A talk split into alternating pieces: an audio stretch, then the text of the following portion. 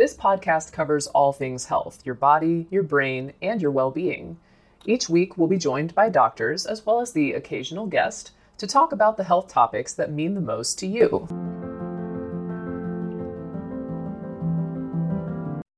In this episode, we'll speak with two lung cancer experts about the importance of lung cancer screening. We'll explore myths and facts, as well as who's getting left behind in lung cancer screening. Let me introduce my first guest, Dr. Jeff Yang. He's a thoracic surgeon at Massachusetts General Hospital, assistant professor of surgery at Harvard Medical School, and founder of the American Lung Cancer Screening Initiative. Welcome, Dr. Yang. How are you? Thank you so much for having me. I'm doing very well. Thank you. So I usually open these episodes by asking my guests about their health discoveries. And I know you have a particularly impactful story about motivated you in your work, particularly in your work with the American Lung Cancer Screening Initiative. So could you please share with us, what was that aha moment around lung cancer screening for you? Thank you for that question. For me, I was very close with my grandfather. I spent a lot of time with him. He taught me how to throw a baseball, and we spent a lot of time watching football and in his garden. And it was a shock to learn that he had lung cancer. And when we found out, it was already advanced stage. The entire experience was very challenging for me. I was there when we learned the diagnosis, and also there taking care of him and during the last days of his life. And it really impacted me and inspired me to go into medicine. I went into medicine because of him.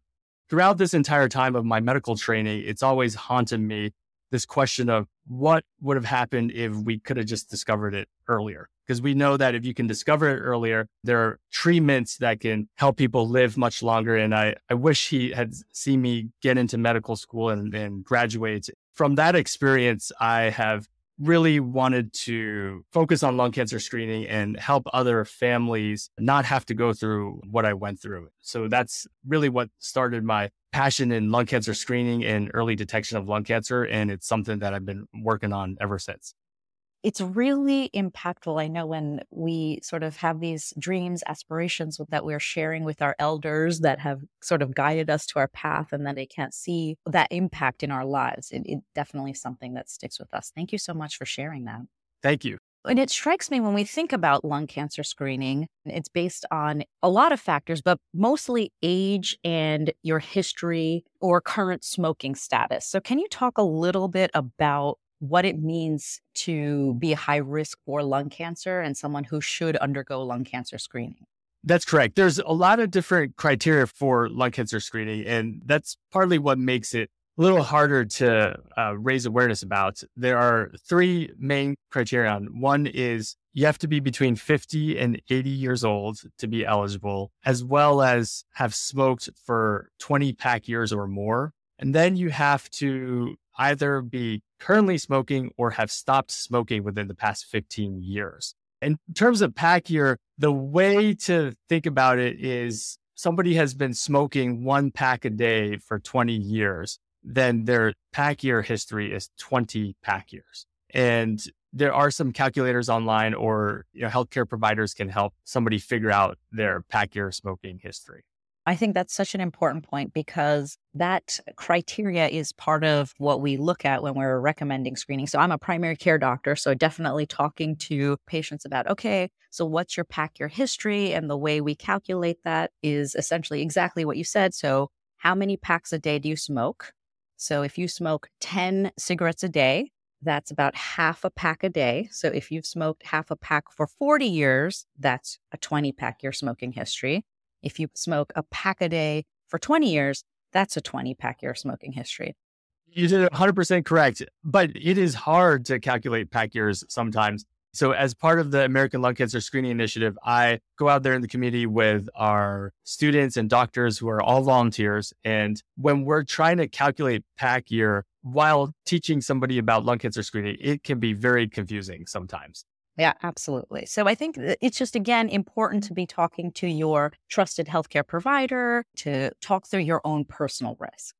So what does it mean to be screened for lung cancer? How does that work? Can you explain that to us? Yes, I'm glad we're talking about this, because lung cancer screening itself is actually really easy. It's just lying on a scanner for a couple minutes and it doesn't hurt. The scanner takes pictures of your lungs and allows doctors who look at these pictures, they're called radiologists, to see if there's anything that is concerning and needs further evaluation. It's covered by health insurance, it's covered by private insurance, and it's covered by Medicare. So it's free, which is great. Some of the other screening tests are a little bit more invasive. This is really non-invasive. You just walk in and you lie down for a couple of minutes, you get scanned, and then the screening is done. I think that's an important point too, is that we call it a low dose CT scan. The low dose is the low dose of radiation. I think a lot of people have concerns around that when they understand that they're going for screening. So I think that's a really important point to make with patients. And that, to your point, CT scan is not invasive. It's painless. It's not like going for the mammogram. You know, it's something that can give you information very quickly. And you're a thoracic surgeon. So what's the difference between finding someone with that early cancer versus someone in those late stages? I think it's important to emphasize that in 2023, we have really good treatments for all stages of lung cancer now. Even the most advanced stage lung cancer, there are much better treatments now than there were when I was a medical student. Ideally, it's better to find lung cancer earlier because it is simpler to treat when it's earlier. For example, if somebody's getting a lung cancer screening test and we find the lung cancer early and it's only stage 1, so it's only a small lung cancer, then the typical treatments are surgery for most people who are healthy and otherwise able to undergo general anesthesia. Also, this particular type of radiation therapy called SBRT, or stereotactic body radiotherapy, which is a very focused beam of radiation. Those two options, either surgery or SBRT, can be used to treat early stage lung cancer. I am very, very curious about what your organization does. So the American Lung Cancer Screening Initiative. We'll be back after a quick break.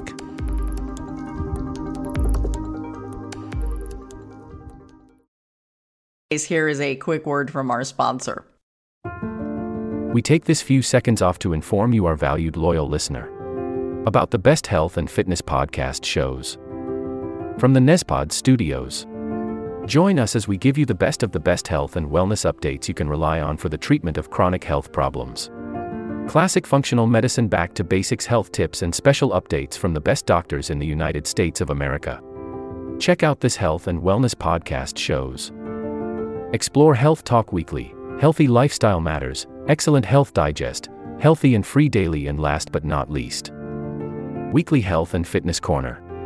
Also, check out Nasty Boy CC The Truest Story Never Told Fiction Podcast for that real life on the go experience with the 27-year-old golden boy who made our guest invite #1 list. He tells us about his story as it happens in real time and in real life. It's Nasty Boy CC The Truest Story Never Told. Go get a load of that happiness, because happiness is healthy as we know it. Join us every week as we continue to provide you the best of health and fitness wellness updates from around the globe. Enjoy the show.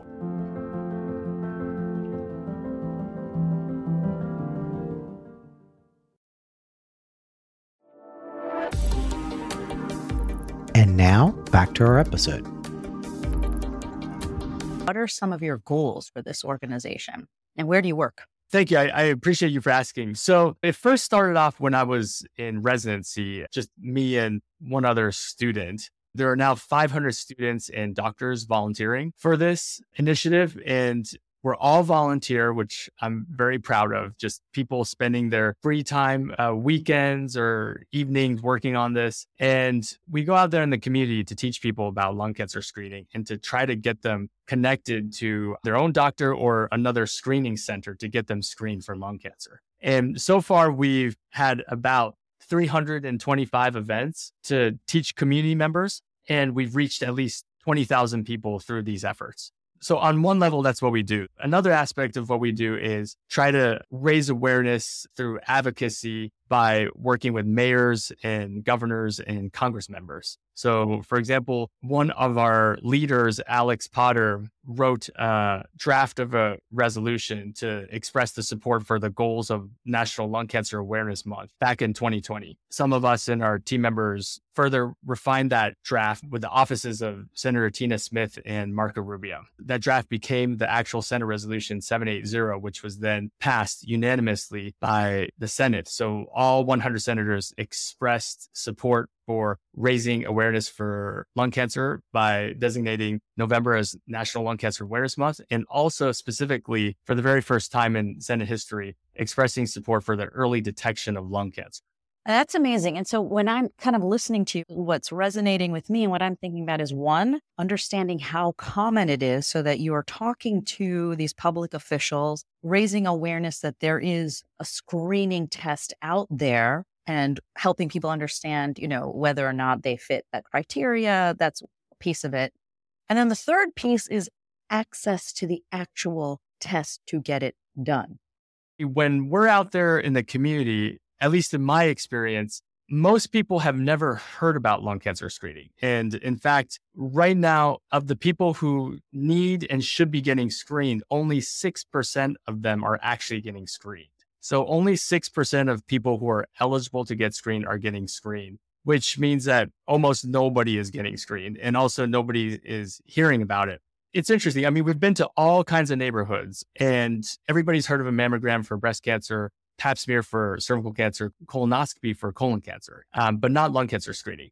I think people are worried about whether or not it's harmful, if there are any harms to lung cancer screening. I do want to assure everybody who's listening that that radiation dose is very, very low, very safe, and very unlikely to cause any issues. I think another area that potentially people are worried about is whether there is a high false positive rate. So in other words, does the lung cancer screening actually spot out things that are not cancer and lead to invasive tests that are not needed? And that false positive rate is also low. It is along the lines of a mammogram. So it's very safe to get lung cancer screening, and also very safe to go through the additional tests that might come from lung cancer screening.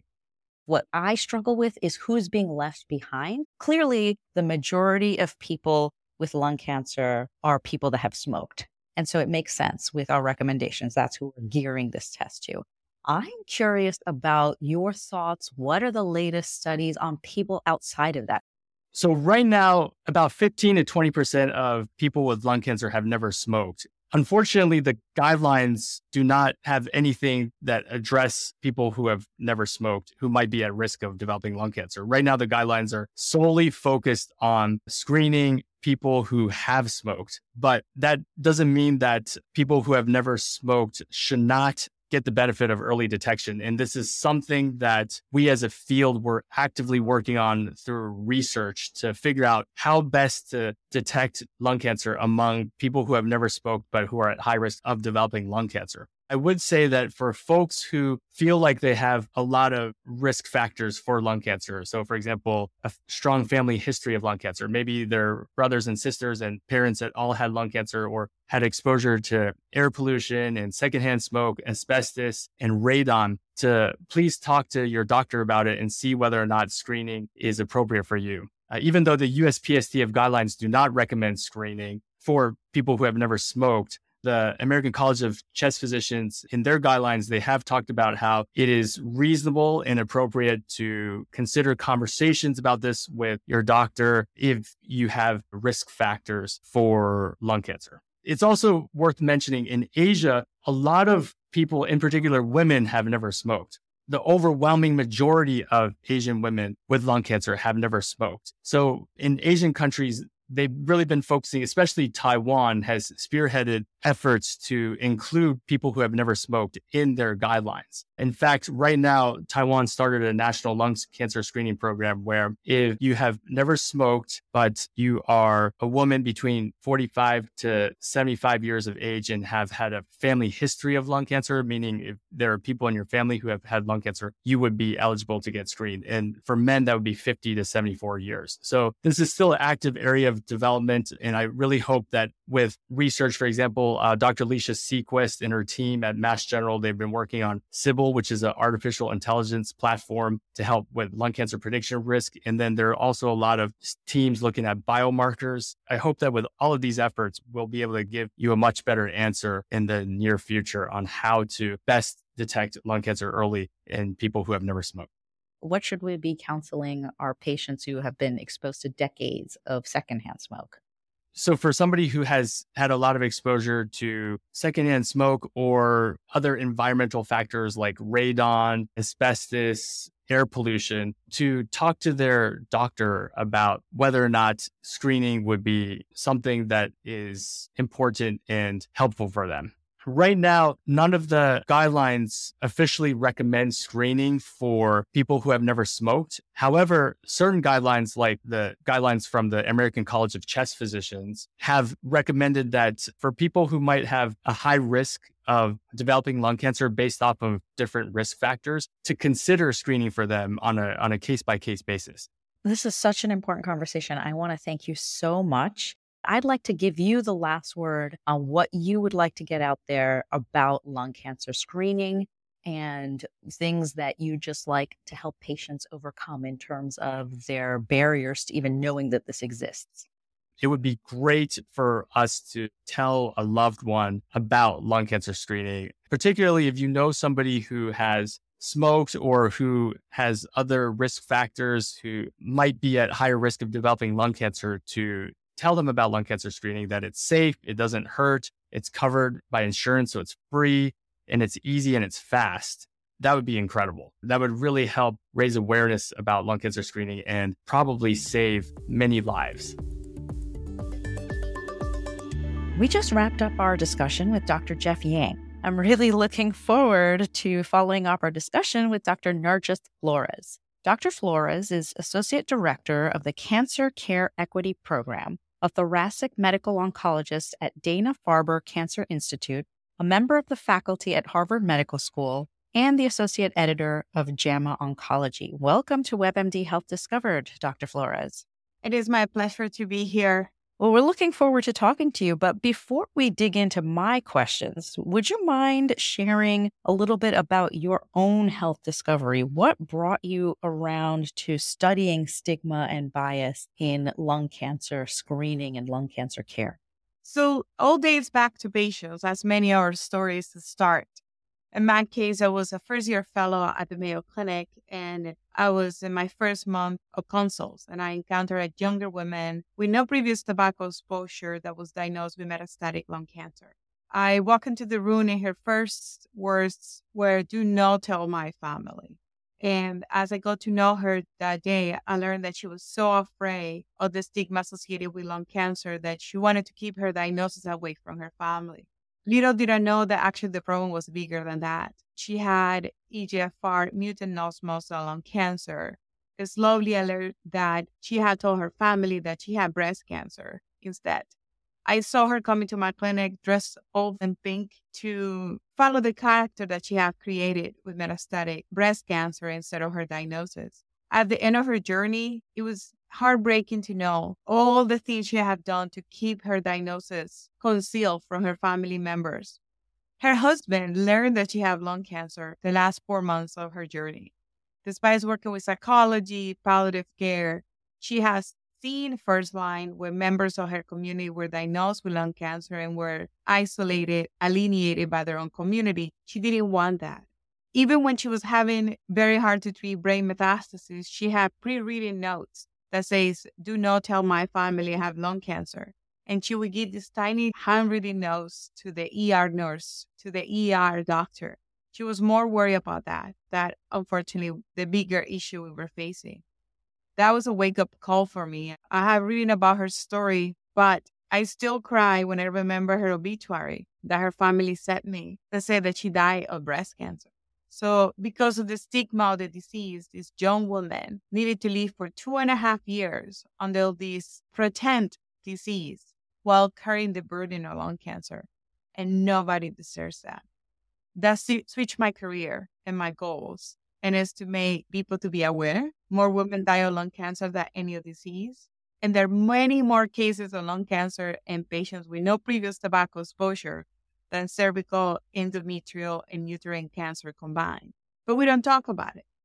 Wow. You talked about how common lung cancer is in never smokers, more common than we think, and more common than in other cancers that are associated with smoking.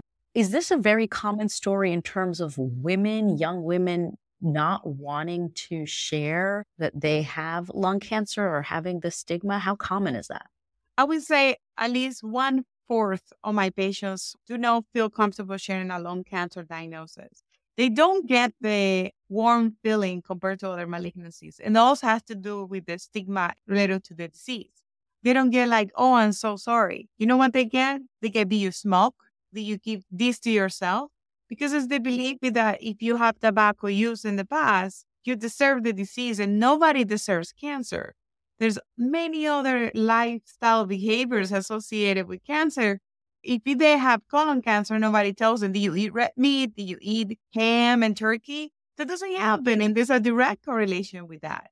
So a lot of my patients stays in the very inner circle, and they don't share it. They don't get that warm feeling of, oh, I'm so sorry. They get accusatory comments, a lot of prejudgments, a lot of like, oh, you did this to yourself. Many of these patients may have smoked for 3 months in college. And I'm very honest, a lot of people try a cigarette in college, right? So that shouldn't be the wrong stigma. Nobody deserves to get lung cancer. And the only thing you need to get lung cancer is to have one lung. You don't even have to have two, because I have patients post-lung transplant with one lung that have developed lung cancer. Yeah, you know, I think that's really interesting. So currently our screening recommendations we just talked about with Dr. Yang are really taking into account age and smoking status. That's who we're looking to screen for lung cancer. I think it's really important, even for that population, to not, as you said, stigmatize because of the smoking status, to even suggest or think that that's someone who, you know, they knew what was coming to them or that they somehow deserve cancer. But then there's a secondary point, which is younger people and younger women in particular who are more commonly diagnosed with lung cancer and often have a never smoking history. It means that they've never smoked, or, like you said, a little bit here or there, nothing that would be appreciable to sort of add to their lung cancer risk. So what do we do about early detection for this population? How do we address just evaluating or talking to these people? Because it's hard to know, right, who is at higher risk at a young age. One thing that's very important for everybody is to collect family history for two reasons. First, secondhand smoke. We are millennials and the boomers and the Generation X. There was higher smoking rates. So a lot of us may have been exposed to secondhand smoke growing up. Second, there is a relationship with certain subgroups of lung cancer with genomic mutations. We know there's an EGFR familial cell type. We can see lung cancer in Lynch syndrome. So family history is very important when it comes to risk factor. But the main thing is to understand that lung cancer is not a disease of older men with tobacco history, because a younger woman takes 3 times longer to be diagnosed with lung cancer than a cross-matched male. So it's not only the younger patients and that they don't qualify for lung cancer screening, it's also a lot of gender bias. We'll be back after a quick break.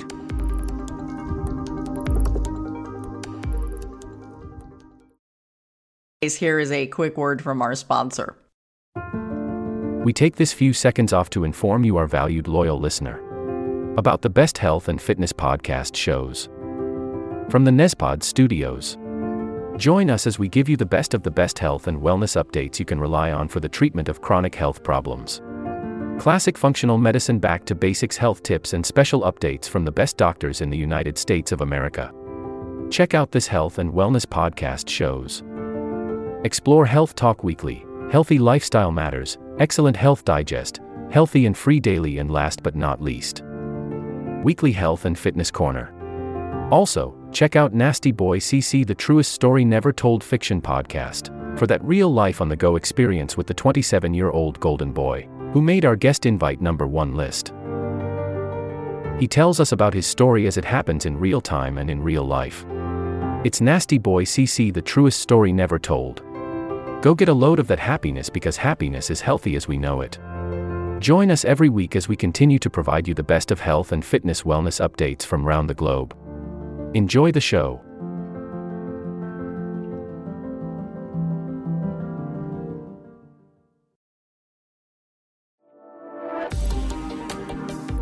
And now, back to our episode.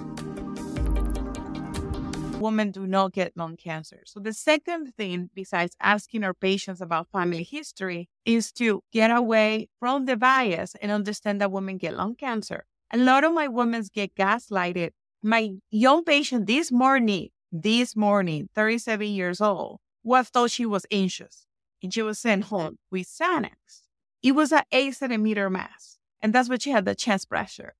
So removing the whole thing that women are complainers, or everything is anxiety, or back in the day, hysteria. And we learned that from cardiovascular disease. You remember how many women were sent from the ER where they were having a heart attack because they were called anxious? Same thing happens with lung cancer. Oh, you're a busy woman. You're a busy mother of two. That must be anxiety. Here's some Lexapro. So I think that you need to be open-minded and remove the anchor bias and gender bias that follows these women. So that's a really, really important point, because when we're thinking about at a population level, there's going to be a lot of people that do have concerns and anxiety and concerns about what's going on in their life. In that group of people, what other symptoms should we be thinking about to then eventually say, wait, we can't just say that this is anxiety. We have to look further, or we have to go deeper. What are some of the other symptoms we should be thinking about, or having our patients sort of understand that these may also be present? Understanding that, symptoms can mean many illnesses, and the listeners should consult with their doctors. The main thing is a cough that doesn't go away, a cough that doesn't get better with anti-allergy medications. And you shouldn't let the cough run for weeks or months. If after 2 weeks the cough is no better, we're seeking care. And when you seek care, it's important to have imaging, check X-ray, basic information. I have a lot of women that had a mammogram before they had a chest X-ray, despite having chief complaints of cough. Worsening shortness of breath that cannot be explained by other reasons, right? If you were able to run and you are not able to run, I have a lot of patients that are runners. Why is it happening? Don't blame it on your age. Don't blame it that you gained some weight during the pandemic. Why is that happening? Why you're having more shortness of breath? Of course, any hemoptysis, so cough with blood, should be an emergency sign. But the problem with lung cancer is that many patients will not have symptoms until the disease becomes metastatic. Some patients may have changes in their voices because the laryngeal nerve is affected.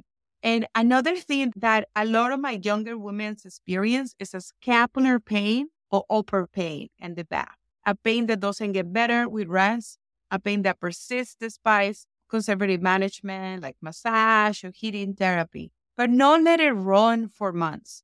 And if you feel, this is to anybody, if you feel your doctor is not listening to you, find a new one. And I'm being very straightforward with this recommendation, because we shouldn't just think there is anxiety. So cough, shortness of breath, hemoptysis, scapular pain, or upper back pain. One of the main things that I always like to share with my patients is that no one knows you better than you.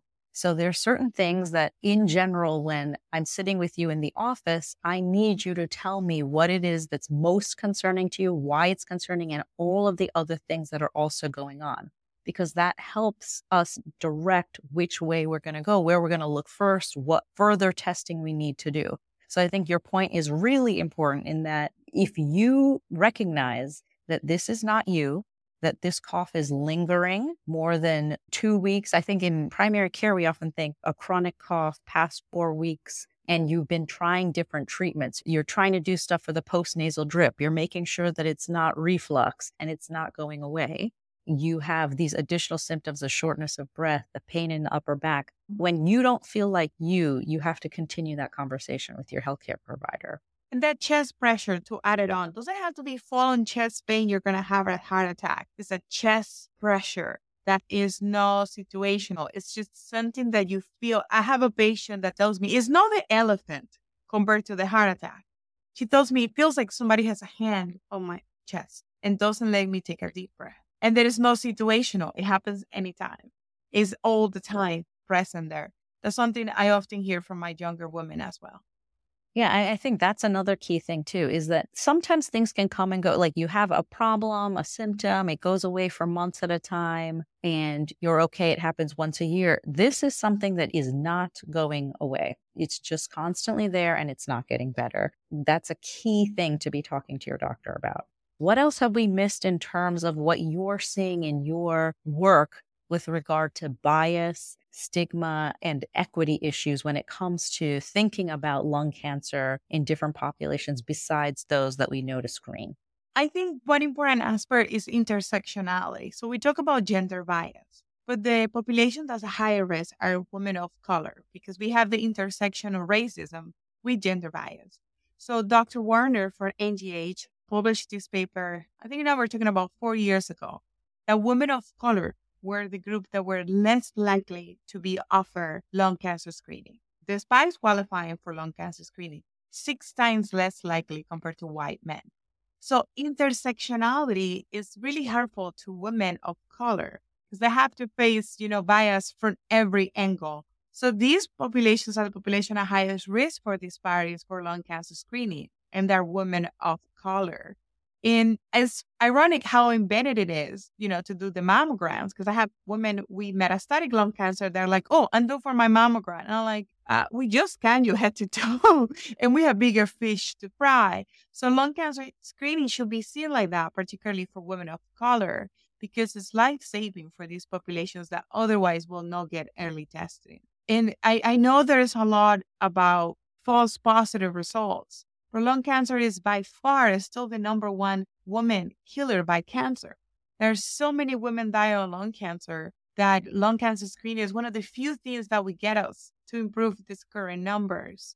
Another factor that I think is important when you're talking about disparity is also populations in rural U.S., all areas that are remote. Low-dose CT scan is a privilege. I used to be at Mayo Clinic. No Mayo Clinic is a disparity site, but around Mayo Clinic. So the populations that in rural U.S. that may not have access to lung cancer screening. And ironically, there's high rates of smoking in those populations. So sometimes it's only when the truck can come by. And a lot of these patients get lost to follow up as well. I mean, there's so many important factors. One, being aware. I think that you're really helping us make sure that we're thinking about it, not just for our older men smokers, but our younger women non-smokers as well. And then access to the ability to have the screening test done. If we meet the criteria, we already sort of have recognized that meeting the criteria doesn't necessarily get everyone who is at risk for lung cancer. But if you are in that group, then how do we sort of close the gap and not leave people behind just because of biases, because of race and gender? So I really, really thank you so much for the discussion. I'd love to close all my episodes with a bite-sized action item. So what would you say to anyone who's listening who's concerned about lung cancer for themselves or lung cancer in someone that they love? I would say you speak up. Share your concerns with your doctor because it's impossible for us to read your mind. And if you're worried because of something. Nobody gets worried about lung cancer just randomly. There must have been exposure, a family member, something that you learned. So speak up to your doctor about your fears and your concerns regarding lung cancer. That's a good starting point for the discussion. Thank you so much. It's so important to take away that lung cancer is the most common cause of death from cancer in the United States. So if you have someone in your life who might benefit from lung cancer screening, talk about it. We've also learned not to minimize our symptoms, particularly when it comes to lung cancer. If you are suffering from shortness of breath, pressure or pain in your chest that's not going away, and a cough that's lasted for several weeks, bring it up with your doctor and see if further testing is indicated. This will conclude the episode. Thanks for tuning in. If you like what you hear, please leave a comment and subscribe. Thank you.